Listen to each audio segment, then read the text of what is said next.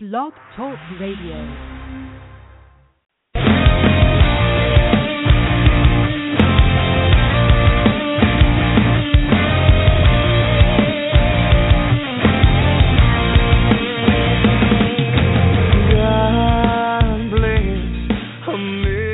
Welcome to our Convention of States podcast, That Provident Article. This podcast series is a weekly discussion concerning the fifth article of the U.S. Constitution, the amending provision, with a general view on the phrase Convention for Proposing Amendments and specific focus on the Convention of States project. My name is Paul Hodson, a volunteer with the Convention of States project in Texas, first as a district captain and now as co director in the great state of Texas.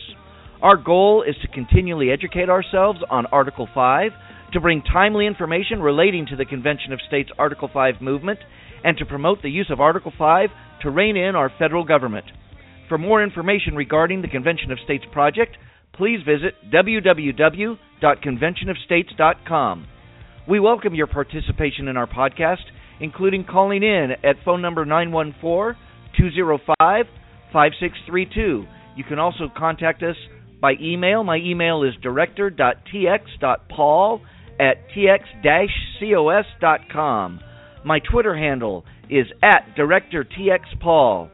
You can find this episode and all our previous episodes at www.blogtalkradio.com slash TexasDC for HD58 or on iTunes. Search for That Provident Article.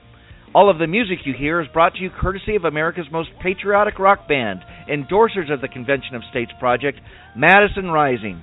Please visit their website at www.madisonrising.com. We begin each episode by reciting the pertinent information from Article 5 of the U.S. Constitution.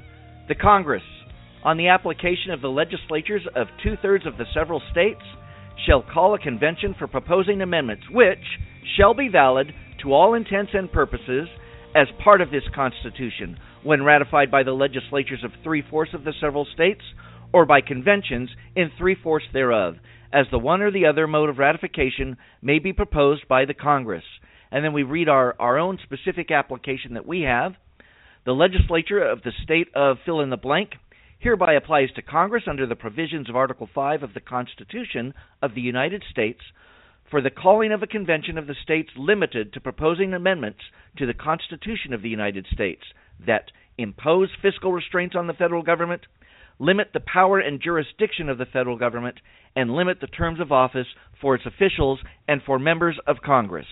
And welcome to the December 5th edition of That Provident Article. We're going to discuss some news today. We're going to be starting to change up how we approach the news section here.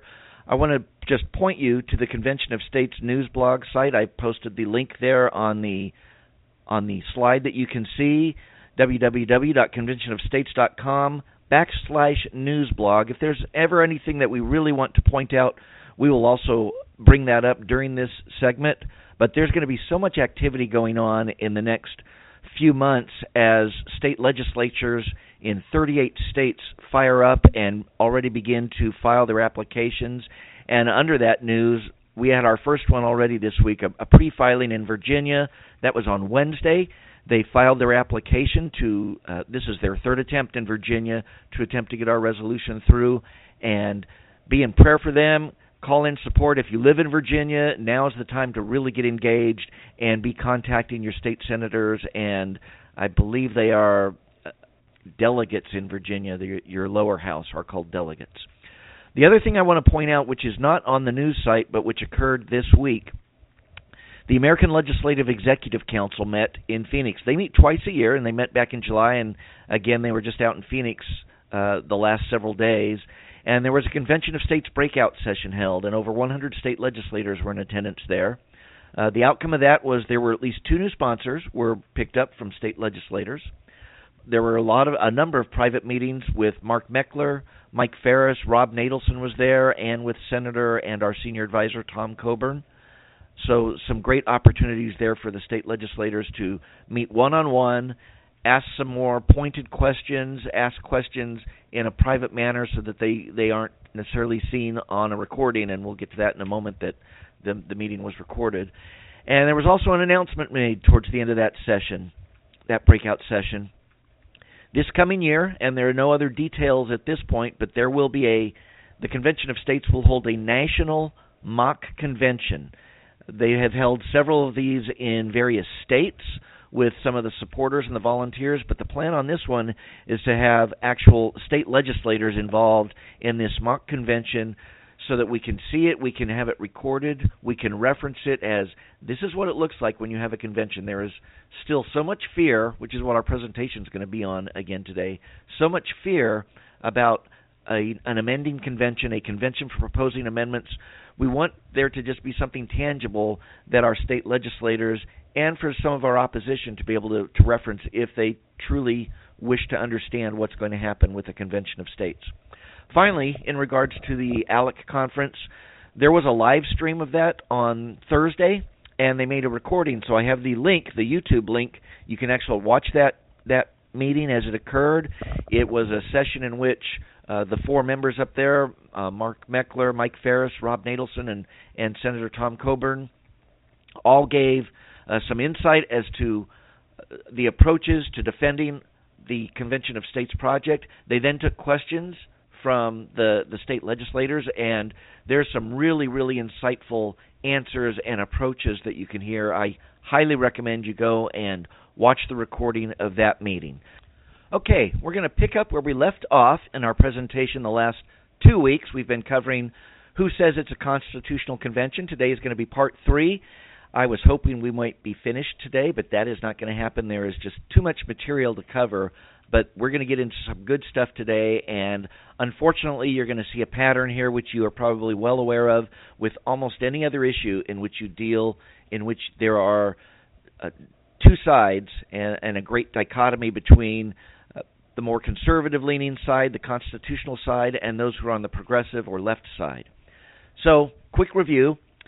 We saw the first week that there were multiple instances in the last 45 years or so of that phrase constitutional convention when it's being referenced in reference to article 5 and we discussed a little bit about the importance of language in, in definition and how it frames an argument or a defense. And as voltaire said if you wish to converse with me define your terms last week we spent a lot of time going through just some some history of various article 5 applications. We found no evidence of that phrase constitutional convention being used in any actual Article 5 applications before the year 1903, and there were a significant number of applica- applications for various reasons, including the 1861 applications attempting to avert a civil war, to, to bring amendments to bear which might be able to uh, avert a civil war. That, of course, did not come to fruition, but there was an attempt using Article 5 to do that.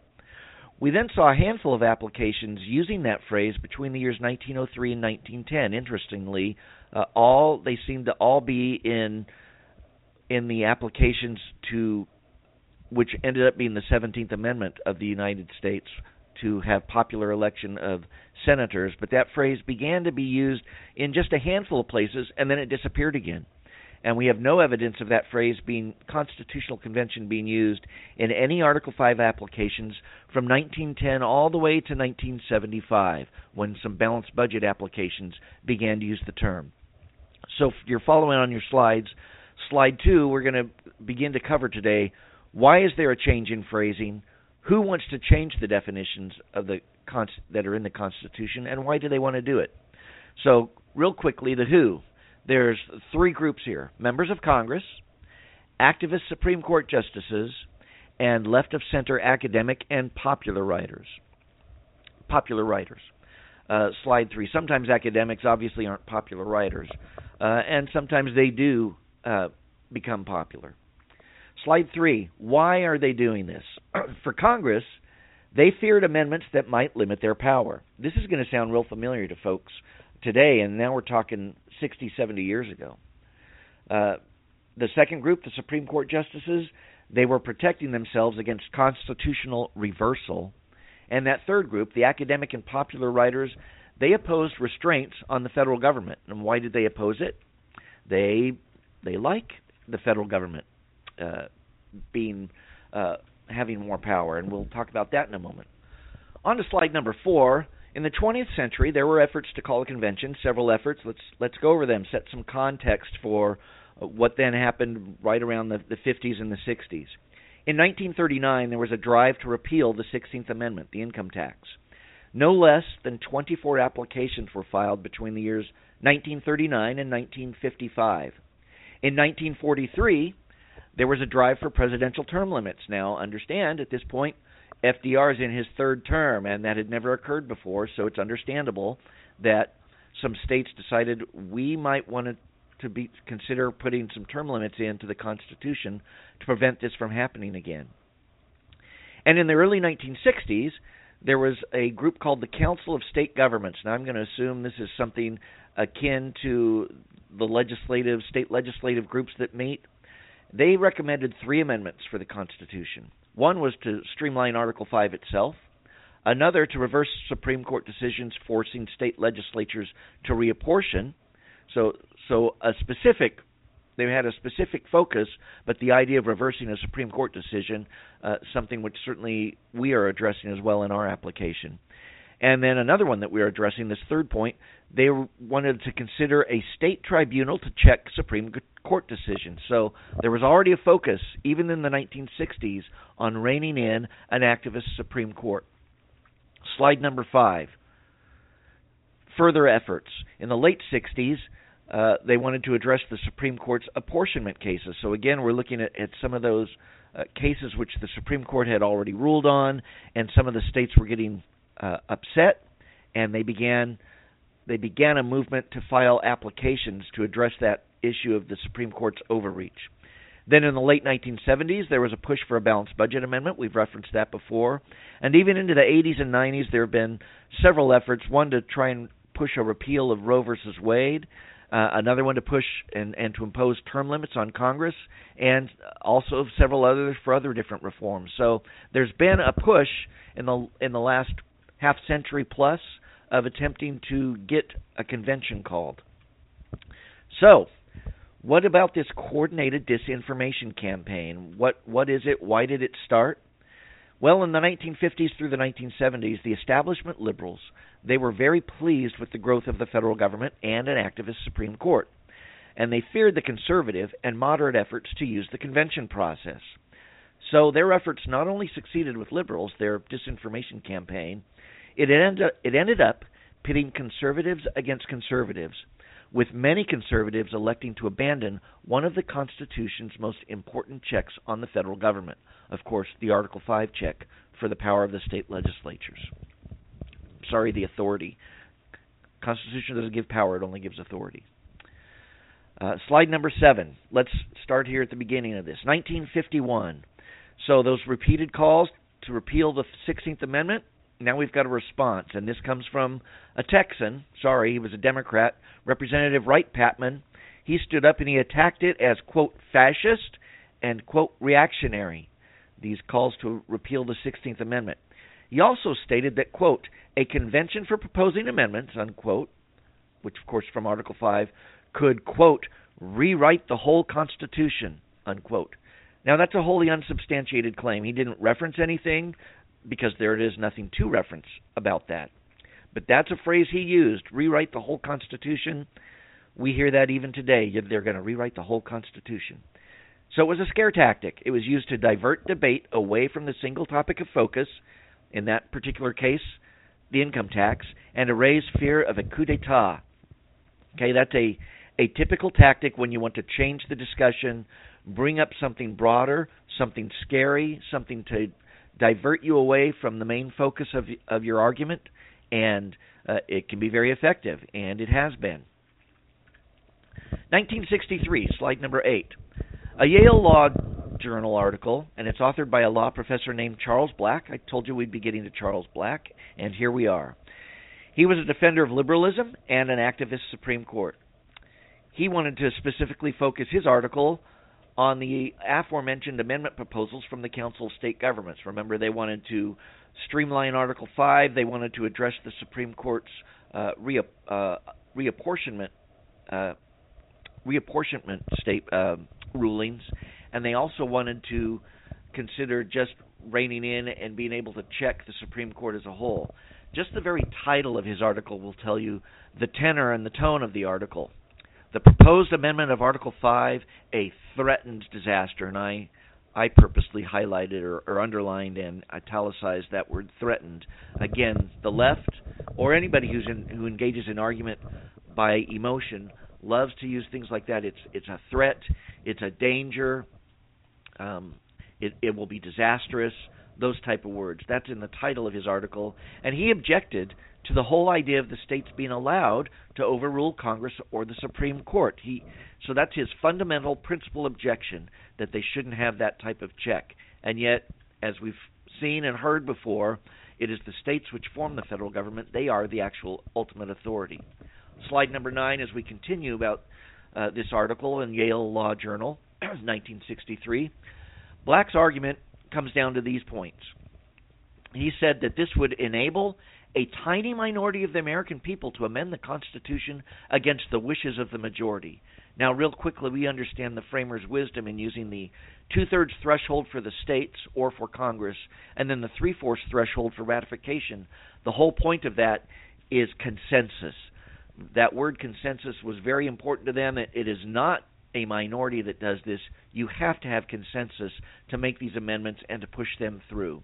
In fact, if you want to see who the tiny minority is who is amending the Constitution, that's what's occurring right now in Washington, be it either the legislative branch, the executive branch, or the judicial branch. Those are the tiny minority who are amending the Constitution.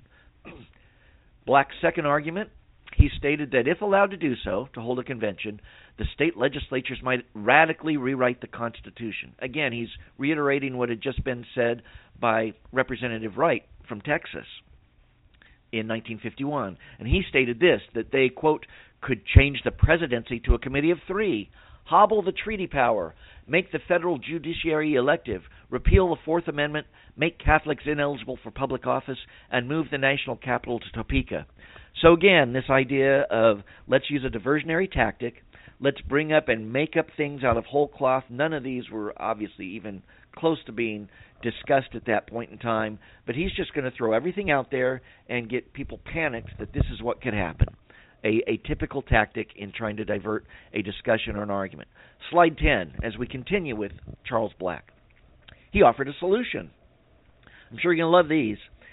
His solution, three points here. His first one, he stated Congress should refuse to count state legislative resolutions that did not comply with standards that he, Charles Black, laid down. So forget what the Constitution says. This law professor from Yale is going to go ahead and yes, he wrote he wrote in the Yale Law Journal. He happened to be a professor, at, law professor at Yale.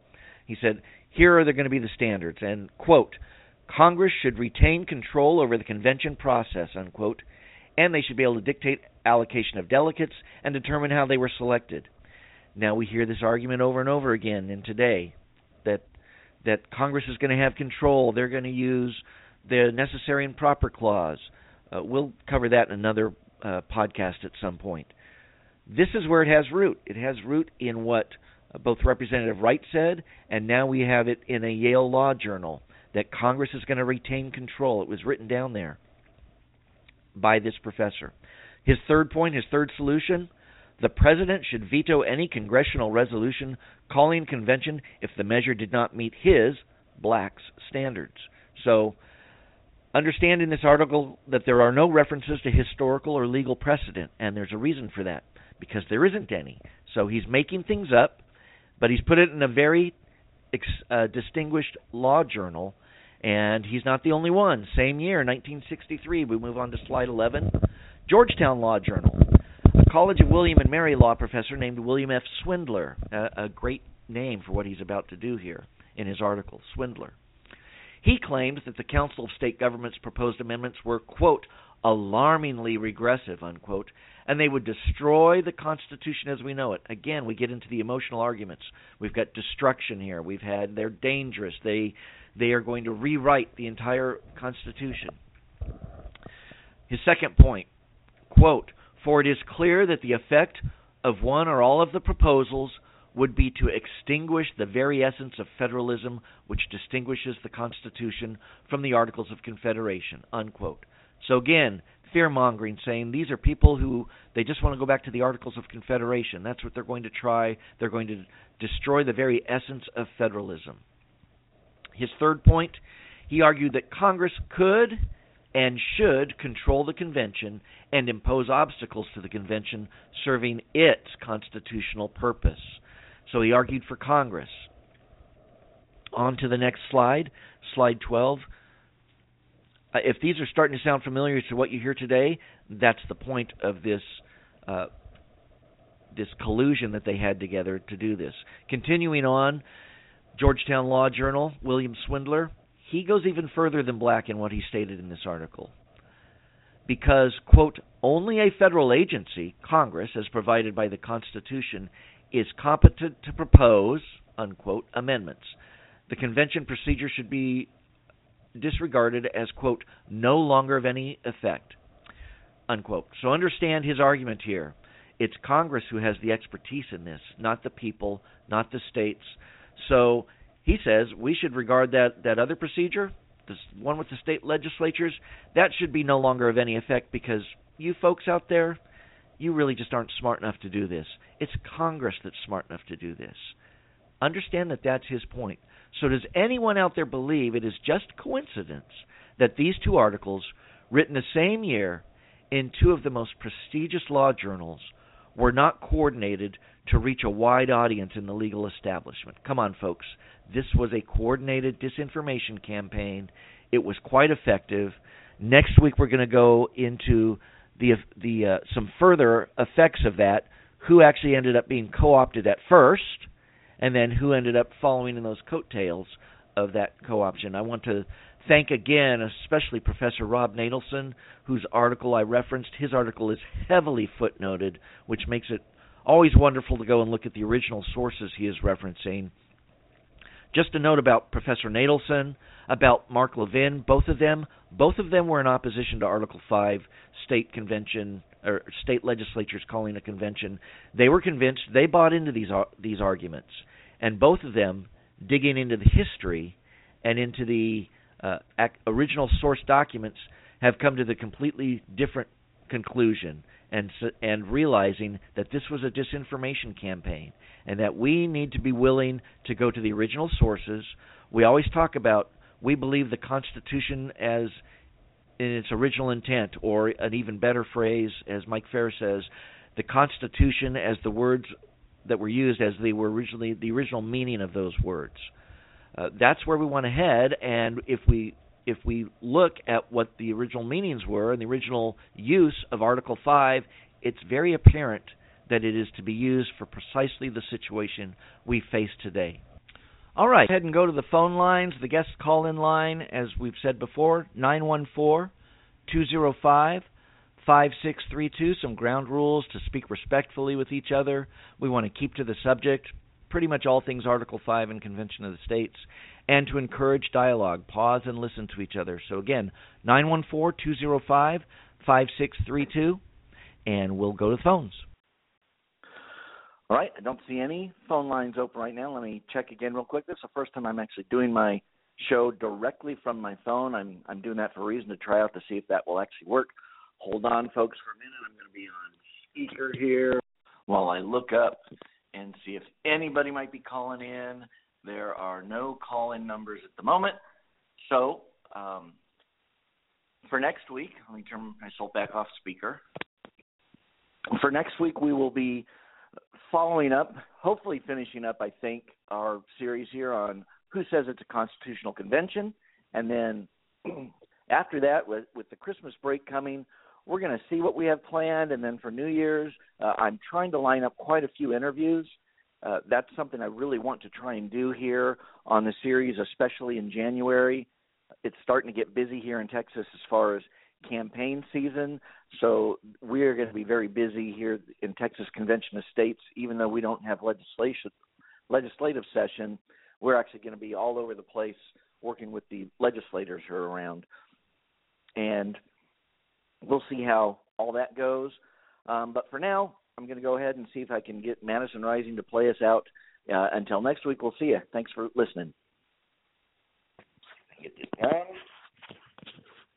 On my phone. I need to go to the mute. Hold on for a minute. I haven't done this by phone before.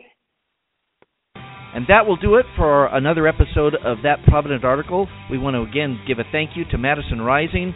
Go visit their website at www.madisonrising.com.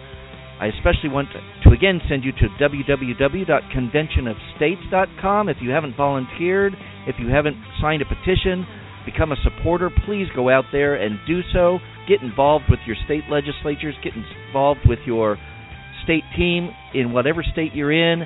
And again, a big thank you to the Texas Convention of States team. Thank you to all the listeners here. We appreciate it, and we'll listen to Madison Rising and America the Beautiful.